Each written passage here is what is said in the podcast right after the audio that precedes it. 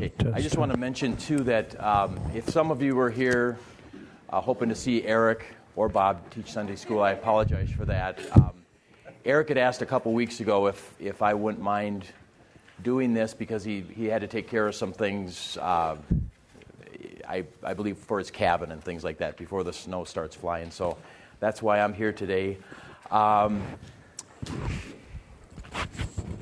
and I, this is a collaborative effort, and I want if uh, participation by you would be very, very good. So we encourage that. Um, I'm also here with Sean and Peter, and the three of us uh, we're in the Roman Catholic system, and so we have that in common.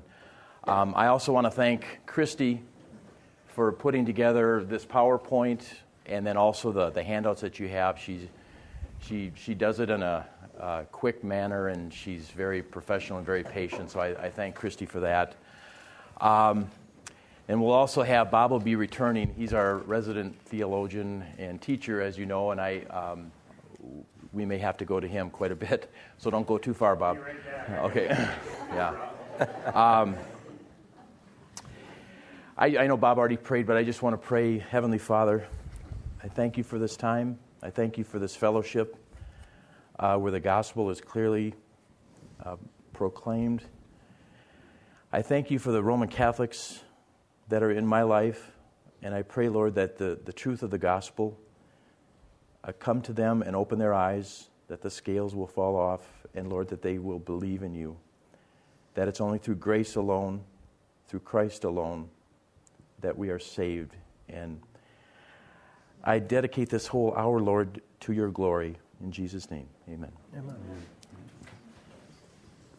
Now, before we get started, I just, the three of us just talked about uh, possibly just giving a quick testimony of how we, you know, uh, about our Roman Catholicism and coming out of that system. Um, and I'll, I'll, go first with that. But uh, for me, I grew up in a, a suburban family, uh, affluent for the most part. We had a, a, good life.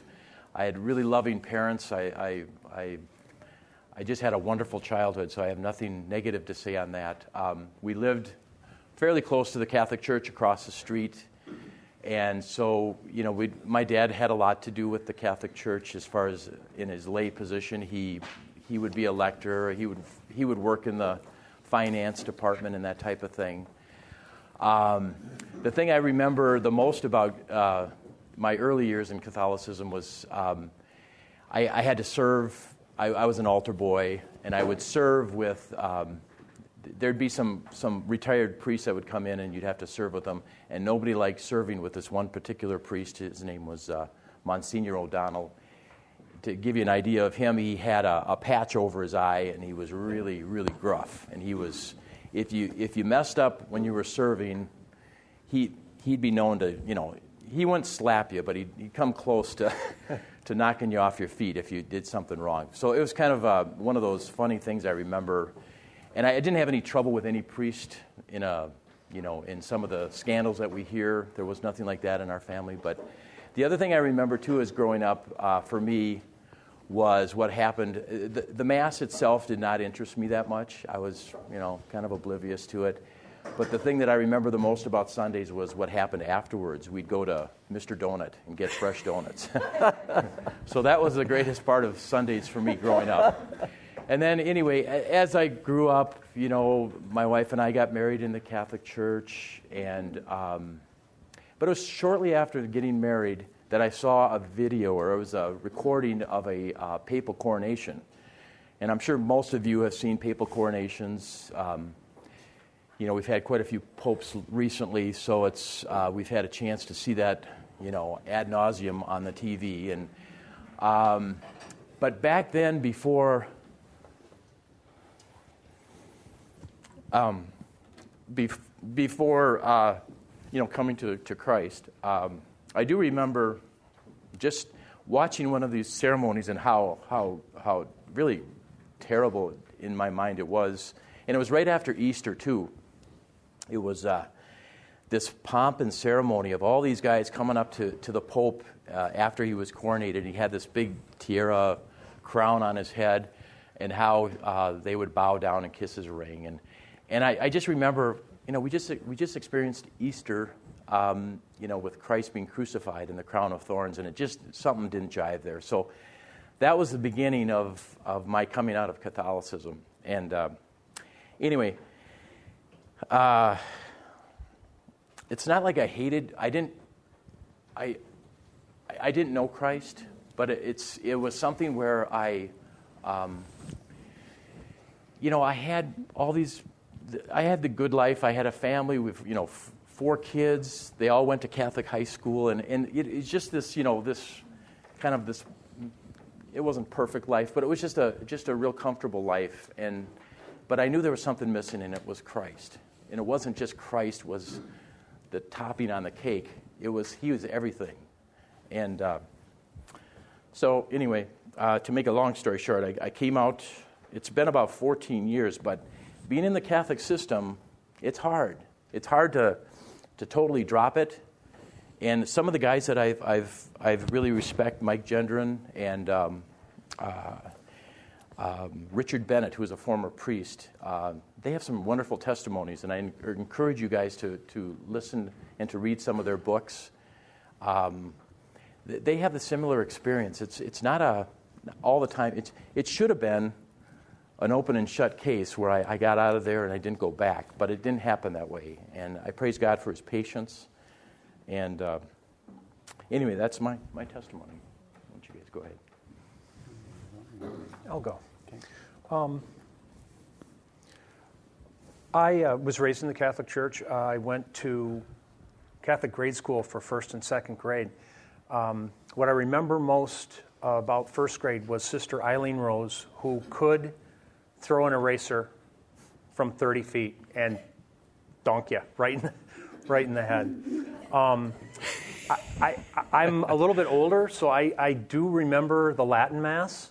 And as, as a youngster, all I understood was when mom put on her gloves, we were almost done. Um, it's true.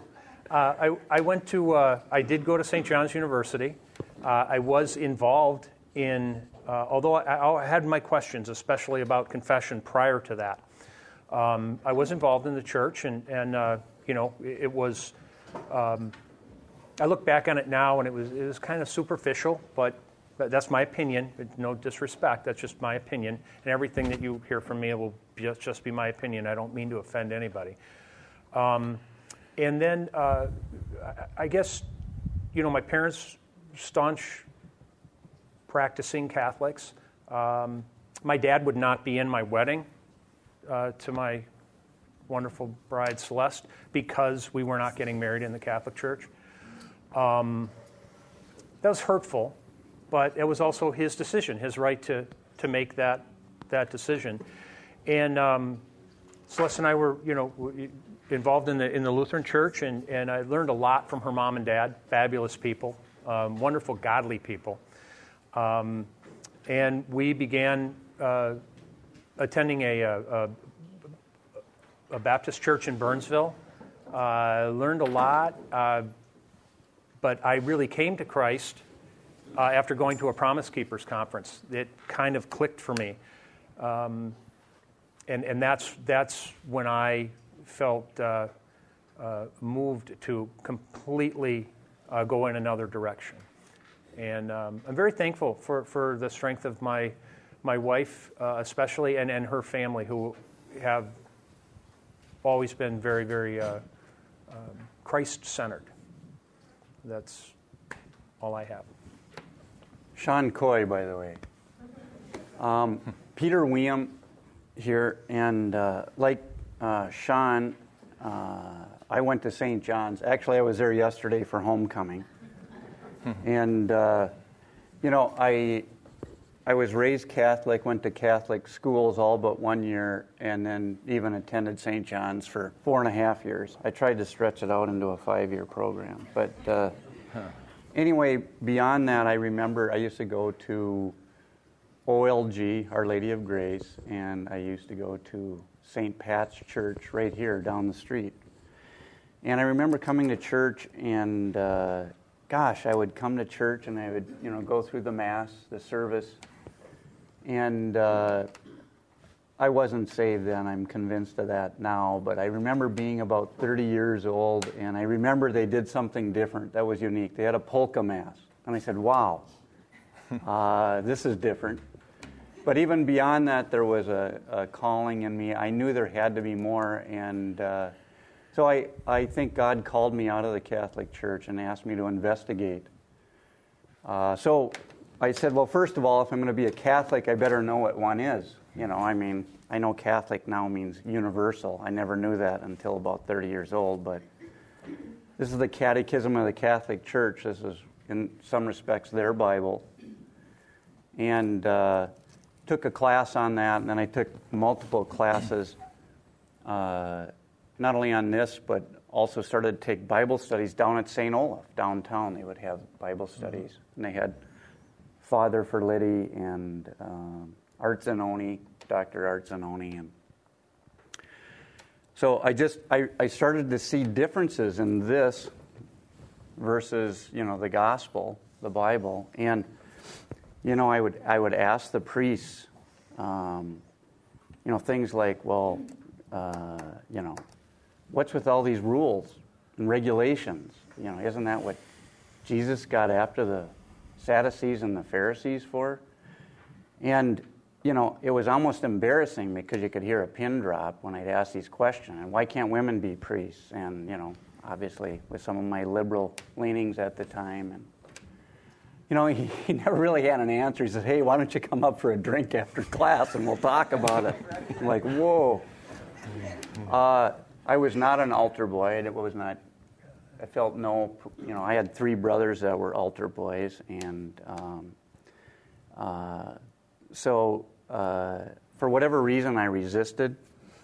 And, you know, I certainly learned fear and guilt. I can tell you that. Mm-hmm. I mean, oh, yeah. as far as my upbringing, yep. both in the schools, you know, sister, I had Sister Conrada. She had a switch with a little rubber donger on the end. but we all have those relationships. But I mean, you, you, you learned accountability. And for that, some of that certainly grateful. Um, beyond that,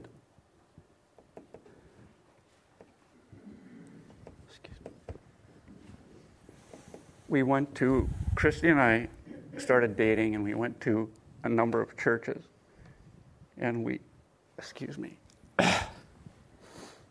we went to seeker churches, we went to emergent churches, and then finally we went to TCF. I heard Bob speak.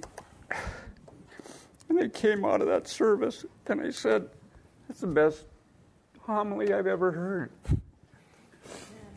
And we never left. So,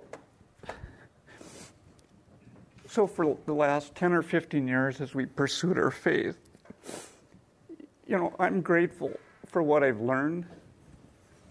And I think you guys would both agree we're really concerned about our Catholic brothers because they there's almost and I don't mean this uh, in a mean way, but there's a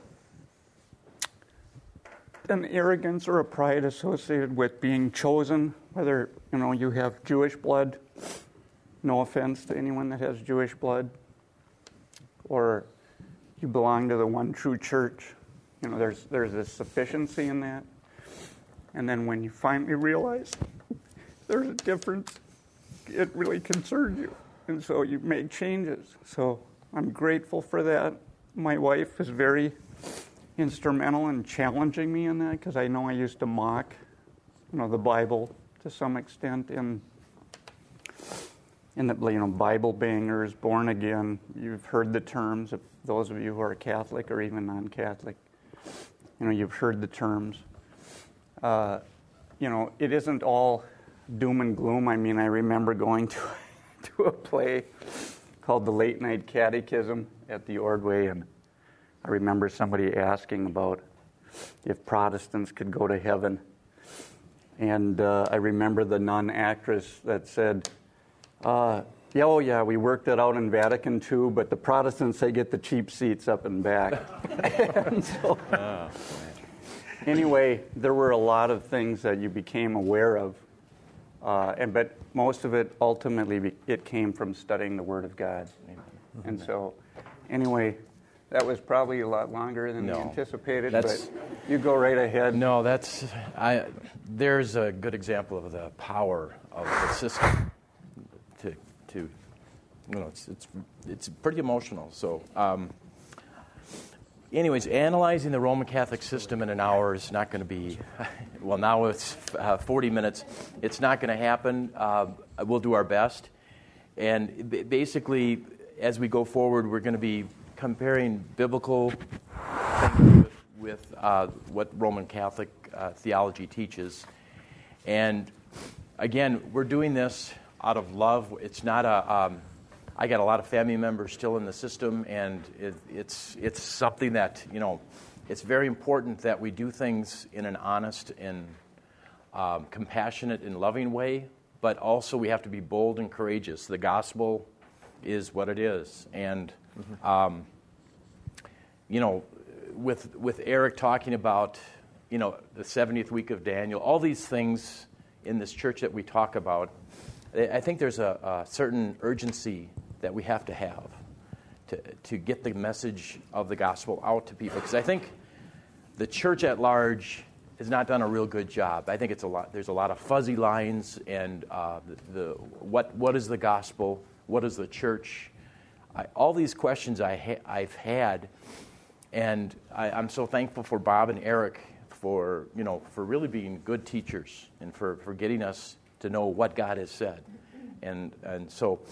Um, with that said, let me just I want to give you a few quotes from John MacArthur that uh, before, and then we'll have to get cruising on this. Uh, we got 35 slides, which we'll never get to, but um, uh, here's one. With over 1, million, 1 billion Catholics in the world and a growing ecumenical movement to unite, oh, actually, this is from Mike Gendron, I'm sorry, to, and a growing ecumenical movement to unite all religions under the power and influence of the Pope, the truth about Roman Catholicism must be told.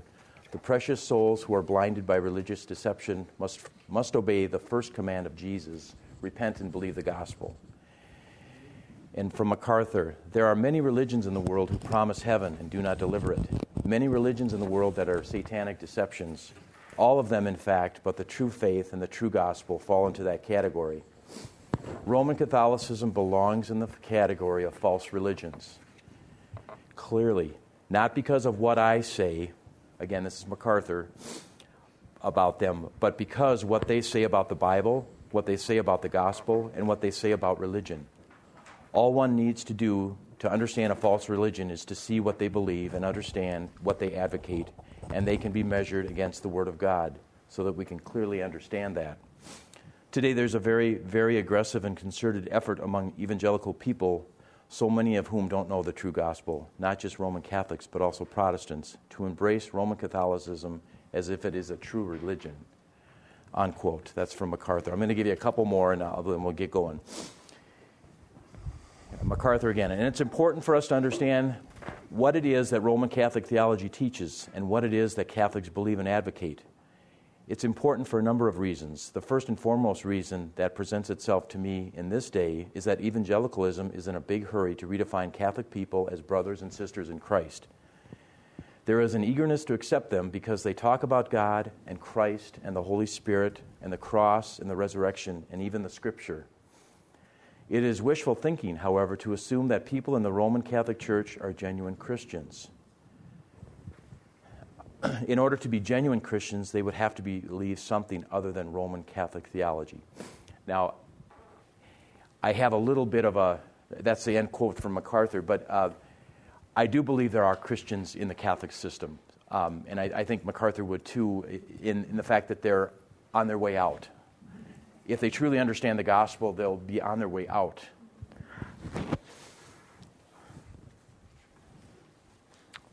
So finally, just one, one, one more uh, paragraph on MacArthur. In the long war on the truth, the most formidable, relentless, and deceptive enemy has been Roman Catholicism. It is an apostate, corrupt, heretical, false Christianity. It is an affront for the kingdom of Satan. The true church of the Lord Jesus Christ has always understood this.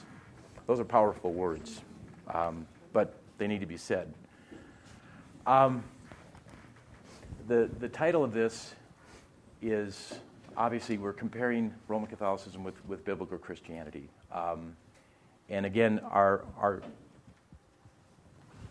our goal in this is to just show the differences and also to be loving and compassionate to, to get them uh, to get Catholics to come out of the system. Uh, but we need to contend earnestly for the faith which was once for all delivered to the saints. And I, I think we see that in this church and I, I uh, this fellowship, and I, I so appreciate that. Um, oh, my little clicker is not working, but that's okay.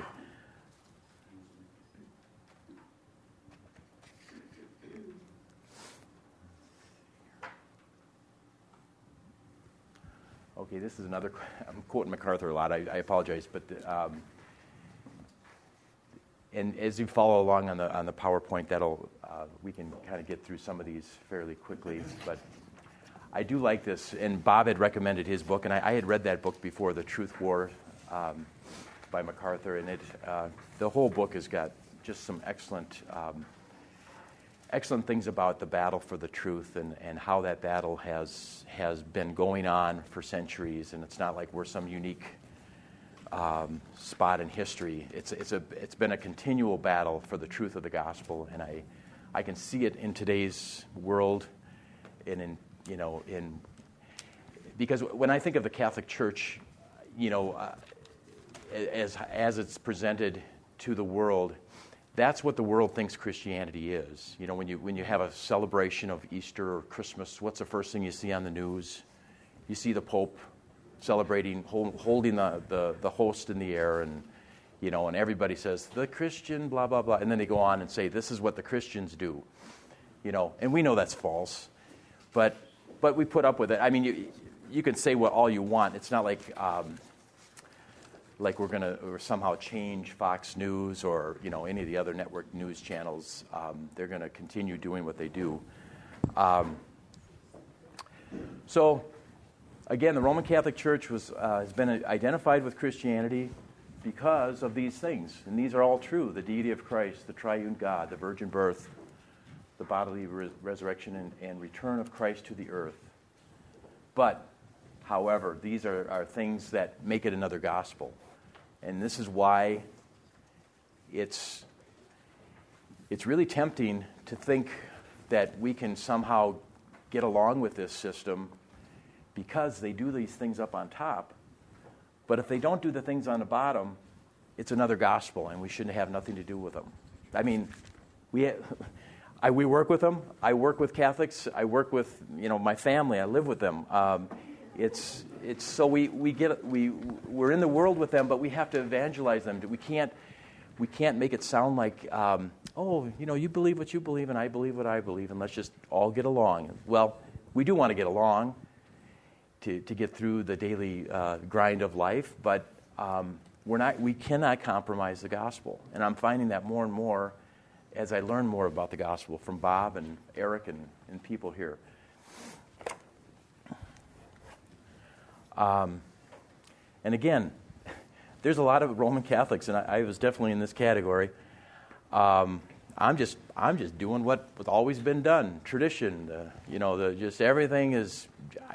I, I was just, you know, this is what I thought Christianity was. It was just passing on what's been taught to me, and I think a lot of, um, a lot of, I'd say the, the great majority of Catholics fall into this.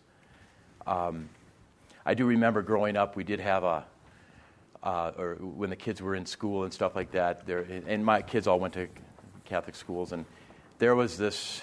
You know, we, they sent, we sent them to a, a pretty traditional Catholic um, kind of the, the pre Vatican II type Catholic school, which basically meant you adhered to what the Council of Trent, you know, the Latin masses and all this kind of stuff. And, and we were considered the true Catholics, you know. And then there was the other ones like St. Joan of Arc down, oh, they were really you know, off the charts, liberal and stuff like that.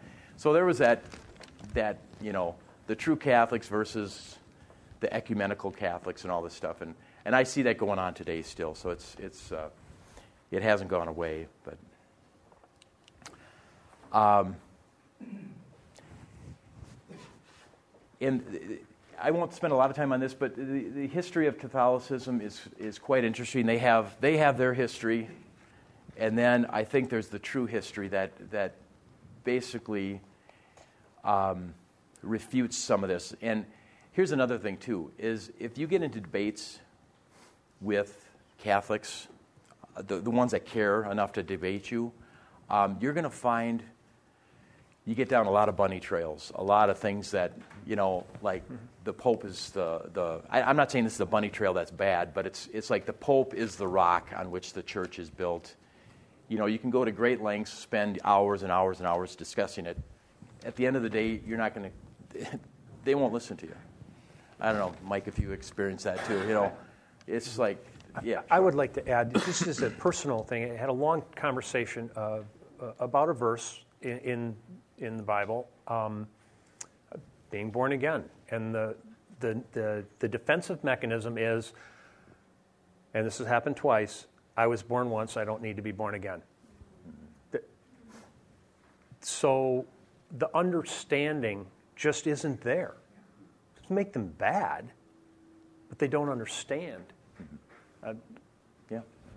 That's the trail that I, I, think he refers to. Right. Right. So, so it's just one of those things that um, got to get to the important matters sometimes, and sometimes there's a time and place for for debate on a lot of different things. But I guess going back to that sense of urgency, what's important to discuss, and you know what what really doesn't. I mean, a lot of times it's like my close relatives and I will will debate and it's gotten to the point where we don't even bring it up anymore, which is kind of sad. But it's like, um, you know, well, who, you know, who's the winner of the debate? It's, it's, it shouldn't be about that, about who's the winner and who's the loser and who's, who's, who's going to go to bed thinking, you know what, I got him on that one. I got him on that one. He's, and then the next day you'd argue about something else. And, and it's, as Bob and Eric has said, it's all about the gospel. It's all about Christ. We can't forget that. It's, it's not about winning debates, although it's nice to win them sometimes. um, Question. Oh, I'm sorry. Could you elaborate on compromising the gospel? Well, my thought of compromising the gospel is is is basically you know, not, uh, not giving up what the, what the gospel is in order to get along with somebody. Like, let's say, um, you know, Rome would like us to, to, you know, be united with them and, and do things together with them and, uh, and go forward in spiritual enterprises. I don't think that that's, that's not something we're supposed to do because they have a different gospel. It's, a, it's it, I guess it's the definition of what is the gospel and what isn't and, and being true to what the gospel is and not, and not uniting in efforts with people that have a false gospel. I, I, that probably doesn't answer. I don't know. Do you guys have? I would just say an example, and we're we're coming to that in the presentation. But one example would be, you know, justification. Well, in the Catholic Church, there really is no assurance. That's anathematized. Uh, so that would just be one example. Uh, versus the gospel of grace. You know, by grace you are saved through faith. And so I'm just giving you one example, but we're going to address a number of those issues in the PowerPoint, but that would be one example. Okay. Um, these, are, these are just some common terms. We won't spend a lot of time, but uh, the Catholic Bible is bigger than ours. It's got the Apocrypha. Um, and not all 15 of the writings are in there. There's, uh, yeah, there's 12 of them that are inspired and added to the Catholic canon.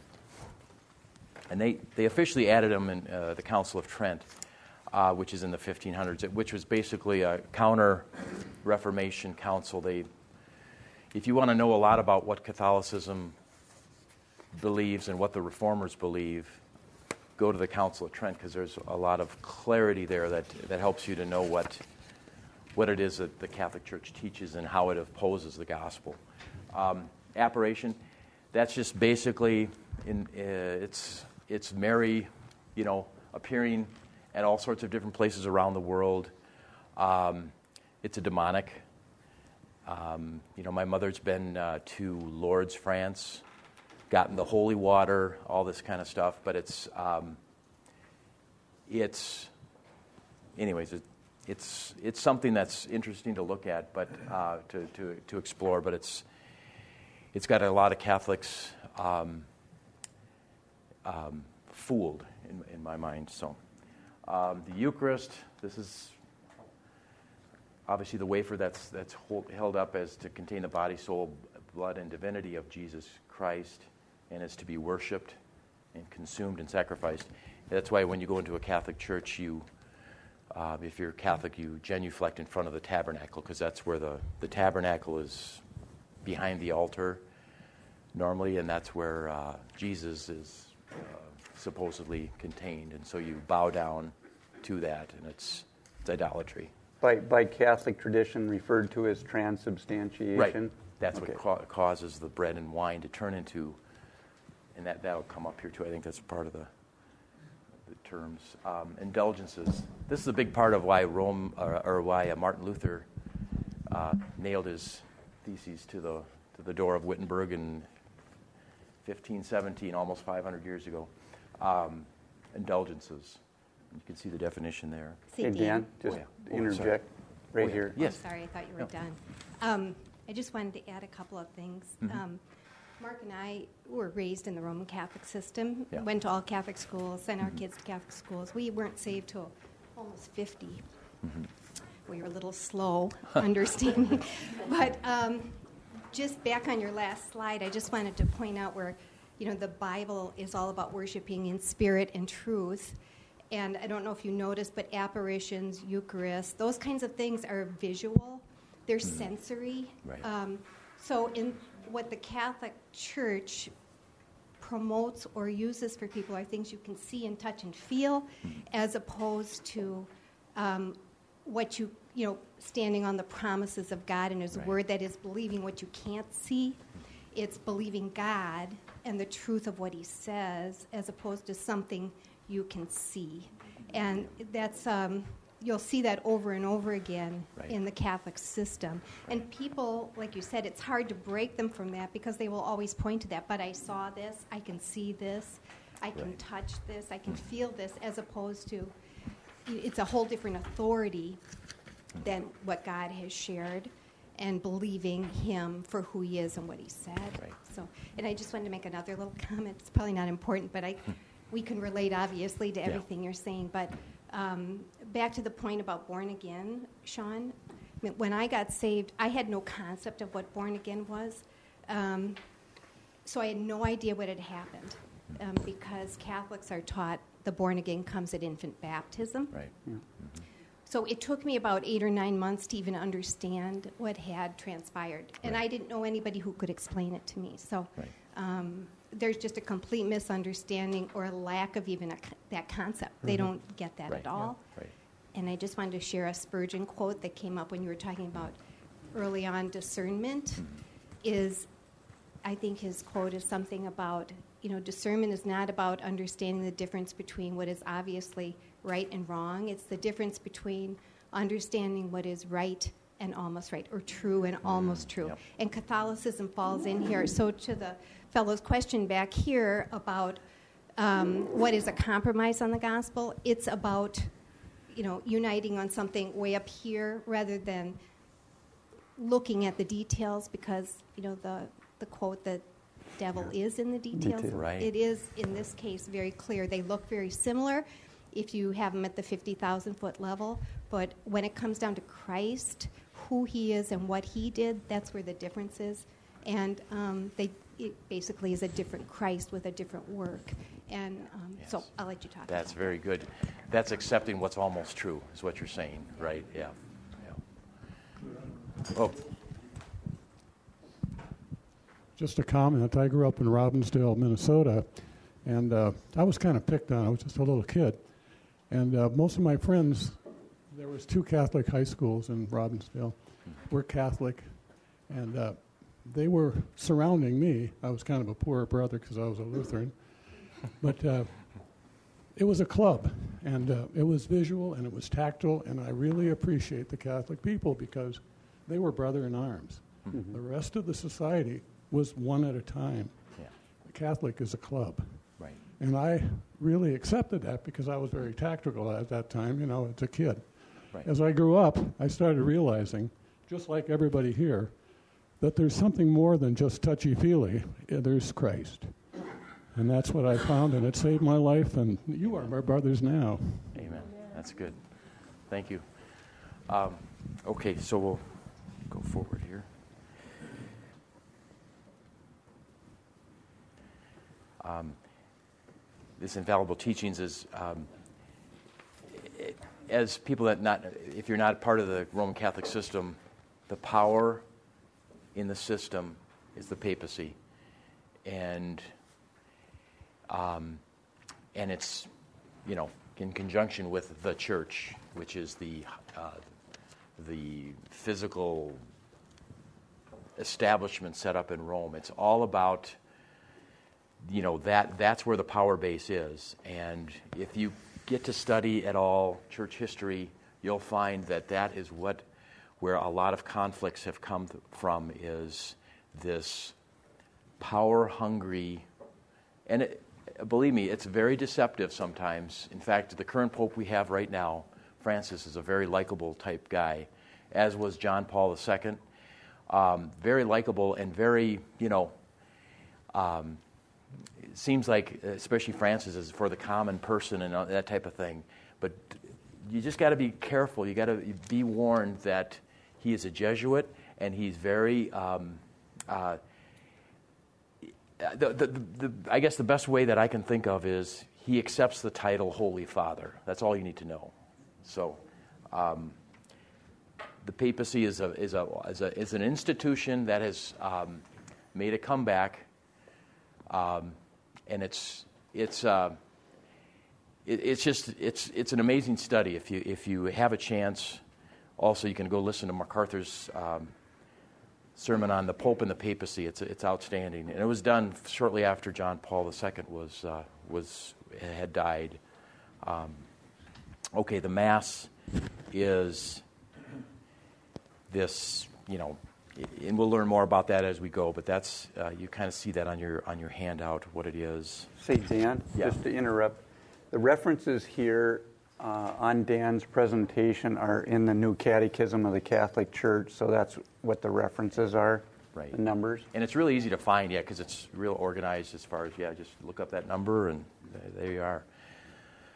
Um, mortal sin and, and penance. You know, these are things that. Um, as we go forward, we'll see that there's there's different levels of sin within Catholicism, and you can we know as a church that all sin is an affront and is is enough to damn anyone to hell without the uh, the forgiveness that we find in Christ. But uh, Catholics have a kind of a system set up to where one sin's not quite as as bad as the other, and you can you know that's what the confessional is for and and uh, this this whole uh, sacrament of uh, penance and that type of thing. Um,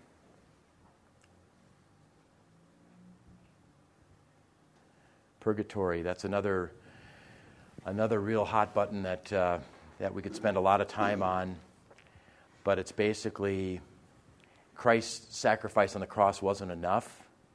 So if you die with any uh, sins that aren't mortal. If you die with mortal sin, you go to hell in the Catholic system. But if you die with like these, as we'll come up to, the venial sins or you know sins of less significance, you can have them purged uh, in purgatory, and you can also have uh, people on earth say uh, do indulgences for you to get your time in purgatory shut, uh, sh- uh, shortened, and it is it's very very evil. It's a this, when you look at St. Peter, that's kind of why it is the way it is, so how beautiful.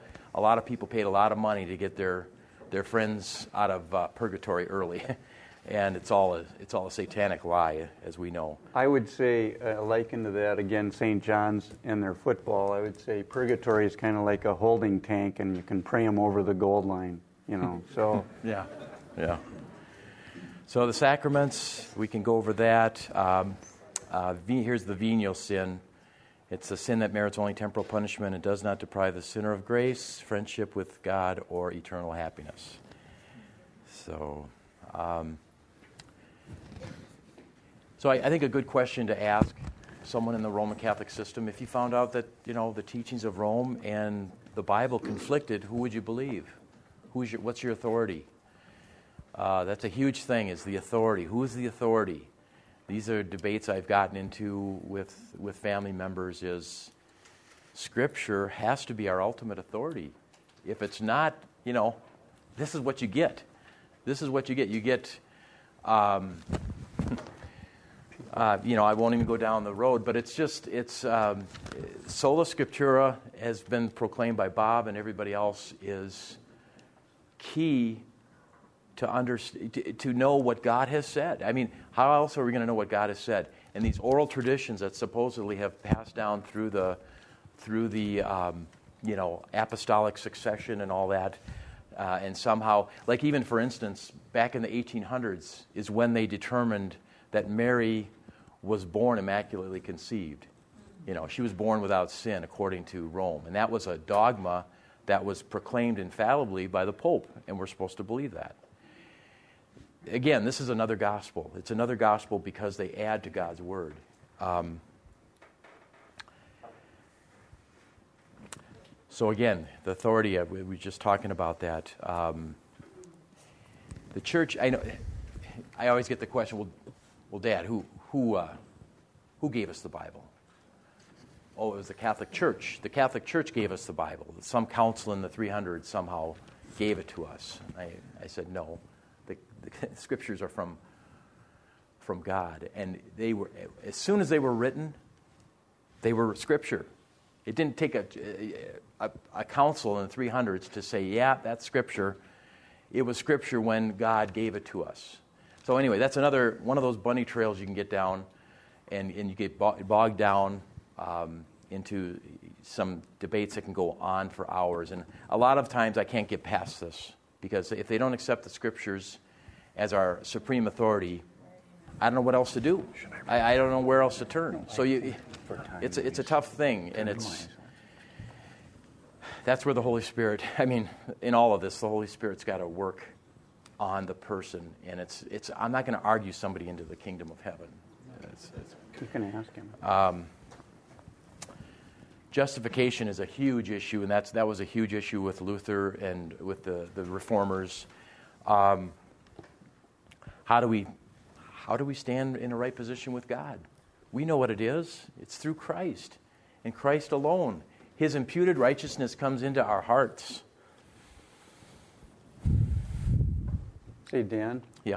Uh, another, I don't know if anyone has seen the movie Luther, but it had a big impact on me um, because of, well, if I'm not mistaken, Luther was in a monastery. Yeah. Mm-hmm. He was Catholic or mm-hmm. yep. in the process of uh, his walk in Catholicism, mm-hmm. and he tried everything possible to mortify himself, yep. even physically abusing himself to expunge himself of sin. Mm-hmm. Yep. Exactly. And I'm, I'm sure he came to that conclusion. Exactly. He did um, all that to himself, and he, he couldn't.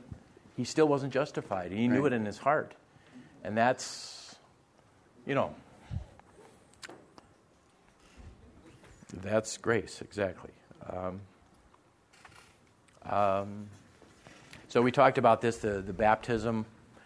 Uh, the Catholic Church teaches that we are born again as, as infants, or whenever you're baptized in the Catholic Church, you are just, just by the process, by the, the words that the priest, that's why priests are so important in the Catholic system, because basically they're channels that God uses to, to bestow his grace on, on us poor lay people.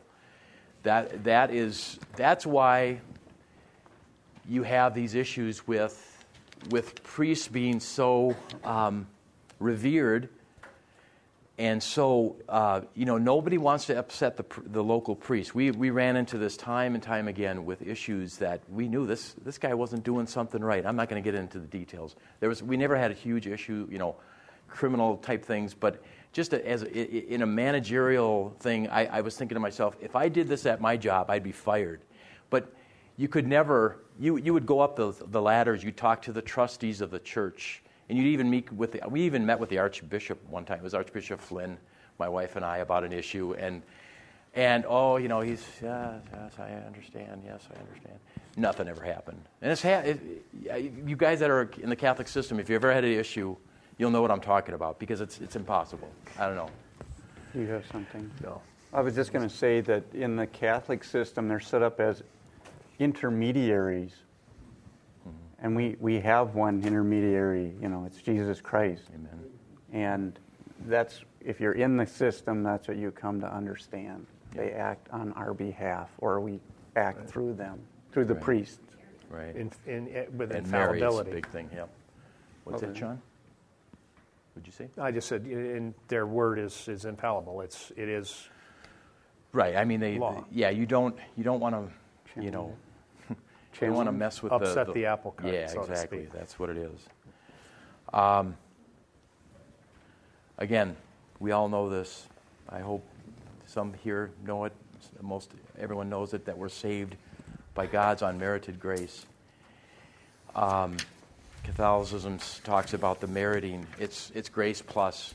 I always like to think of Catholicism as is the uh, Jesus plus religion. You have Jesus plus, plus plus plus plus and it's it's always something else. And like Sean and Peter have said too, it's it's the guilt. It's the Catholic guilt. You're not doing enough. You're not doing this. You're not doing that. You know, and it's uh, it's it's it's continual. It's continual, and they they stay in business that way. Another term for it would be bondage. We were in bondage to the church. You know, and it, I, I I always like Bob's. Um, in fact, if you guys go to the Critical Issues website and listen to last Monday's uh, uh, talk about uh, Galatians five verse eight um, about the. Do, do, does somebody have a Bible here? They could read that for me. Contrive. Yes, that was that long necker, right? The, or the the guy the contrived persuasiveness. In other words, you know, who convinced you to go back to this to this? Um, who persuaded you to go back to the system of, of Moses, to the law work system? You know, he, this is Paul talking to the Galatians, but it's like that's exactly what Rome does. They're the granddaddy of that. They're the, they are the granddaddy of that. They, they want you to go back to all of these different regulations uh, in order to be justified before God, and it's not true. the uh, Galatians uh, 5 8. That kind of persuasion does not come from the one who calls you.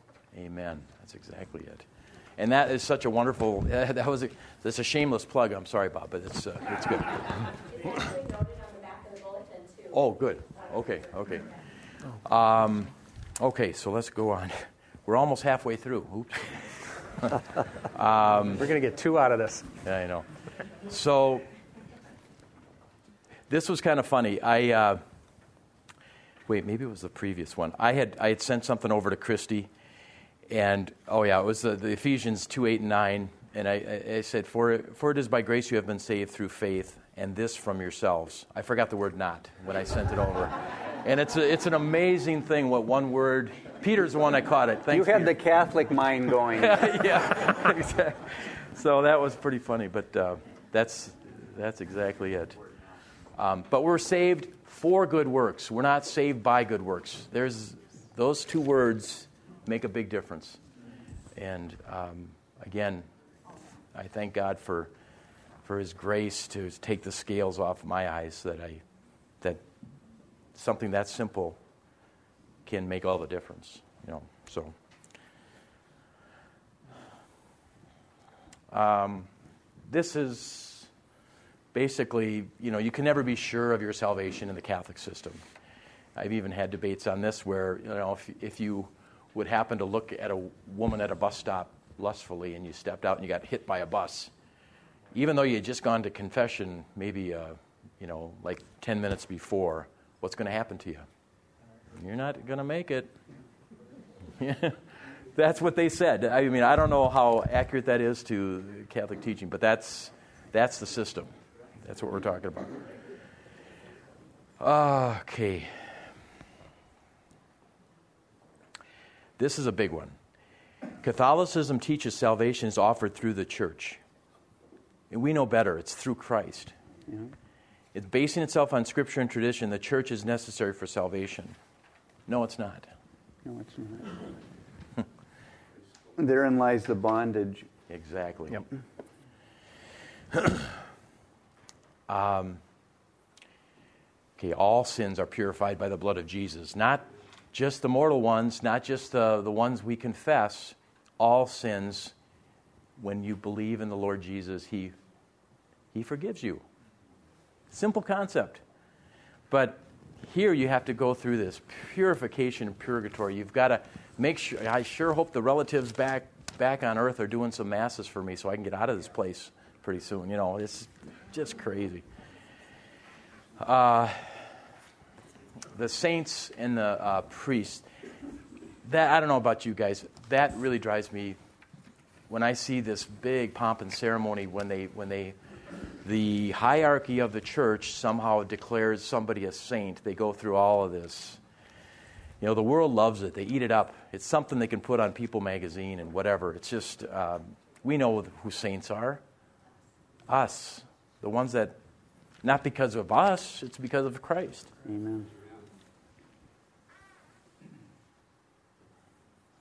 the priesthood too. The, you know, we're all members of the priesthood. We're, we do not have a special priesthood, a sacerdotal priesthood that somehow, um, you know, you have to go to this priest to get baptized. You got to go to him to get, you know, to get communion. They they have to bring Christ down from heaven and put him into this little wafer so we can receive him, and that that somehow is is supposed to uh, to to in, infuse us with grace with God's grace through that. Um, it's Dan, all it's all baloney. Bob and Eric have taught there are no higher order Christians, Right. and that's something that you emphasize in your teaching. We're all ordinary Christians, and it's extraordinary. exactly. So, um, again, the Lord's Supper is a memorial. It's not a re-sacrifice of Christ. It's blasphemous. Um, they claim that the, uh, the sacrifice of Christ 2,000 years ago and the sacrifice of the Eucharist are one single sacrifice. It's this, it's this mystical, you know, it's, it's taking what Christ did 2,000 years ago, bringing it up to today. They're making it, you know, they're making it accessible to us through the, the, the, the process of the priest. And it's, it's, it's, it is finished, Christ said. That's what he said. Mike, So, got the mic? The mic for Mike? I was uh, attending a Catholic funeral um, not too long ago, and I was paying close attention to the uh, blessing or whatever it is when they were when they were doing the transubstantiation. Now they actually turn their back, you know, and Right. they do their secret words, you know, that the congregation can't hear. And, and part of that, I'm getting a little bit off track here. They use the word, and Bob, you can confirm this, but they use some kind of Latin that sounds where we get our word like hocus pocus Yeah, from, exactly. right? Yeah, I mean, yeah, it's magic. They go and, they turn their back and they do it's a little hocus different than hocus pocus, but it sounds like. Yeah, and, and, and, it, and it turns into actual uh, uh, flesh and blood Right. of Christ. But I was listening to him when he was reading the institutions, and he, he said instead of the sacrifice that has been done, he, he, the priest of the sacrifice that will be done. You know, um, right? Mm. Yeah. They, they, sacrifice Christ, they re sacrifice him. I guess it's like 250,000 times a day when you, worldwide, you know. And I read too, uh, you know, when they when the when the priest will or the, the, the big wafer that they have, they'll break it. Christ is contained in every little piece of that. So in other words, if a that's why you have like when I was an altar boy, you have these little patens you keep under, uh, you know, the communicant's uh, chin in case it would drop. You don't want to drop God on the ground. You know, that, that that's really what the that's what the doctrine te- tells you. It's it's actually Jesus and and it, anyway, it's. Uh, Dan, Well- I got a quick thing to Sure, say. yeah. I appreciate what Peg was saying. I just got an email last week from somebody who noted that I actually got on the radar of a Catholic apologist, and they were they found my article on Sola Scriptura and were outraged about it. Mm, yeah. And the suggestion was that I'm afraid of tangibility. Okay, so in other words, I'm motivated by fear. Well, that's an ad hominem argument. Mm-hmm. how do they know I have fear? Maybe I b- just believe the Bible. Peg, you got it exactly right. It's not that we don't believe in tangibility. We believe that Christ came bodily Right. and and bodily died and tangibly bodily was raised from the dead and that he bodily ascended into heaven and that he's bodily coming again. The difference is their tangibility is all this stuff that they do. Mm-hmm. Rather than christ being seated at the right hand of god and we believe the promises christ has to be in the wafer christ, christ has we can't believe the heavenly truth and then therefore they have unbelief because hebrews 11 1 and 2 define faith By as faith. belief in things not seen Amen. Yep. That's good. All right.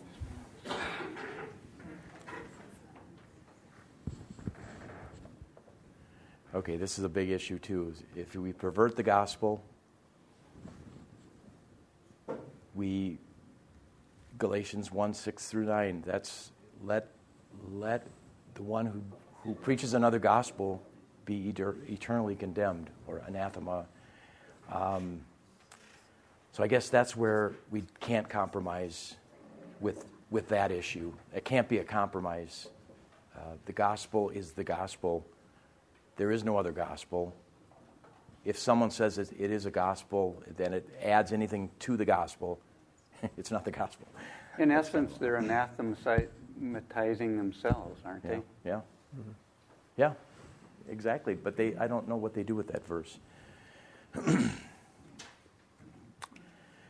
um, and again, this, these next series of slides are all about Jesus, and that's what we have to always remember. This is what we're here for. It's not about to win debates or whatever. We're here to praise and worship our Savior.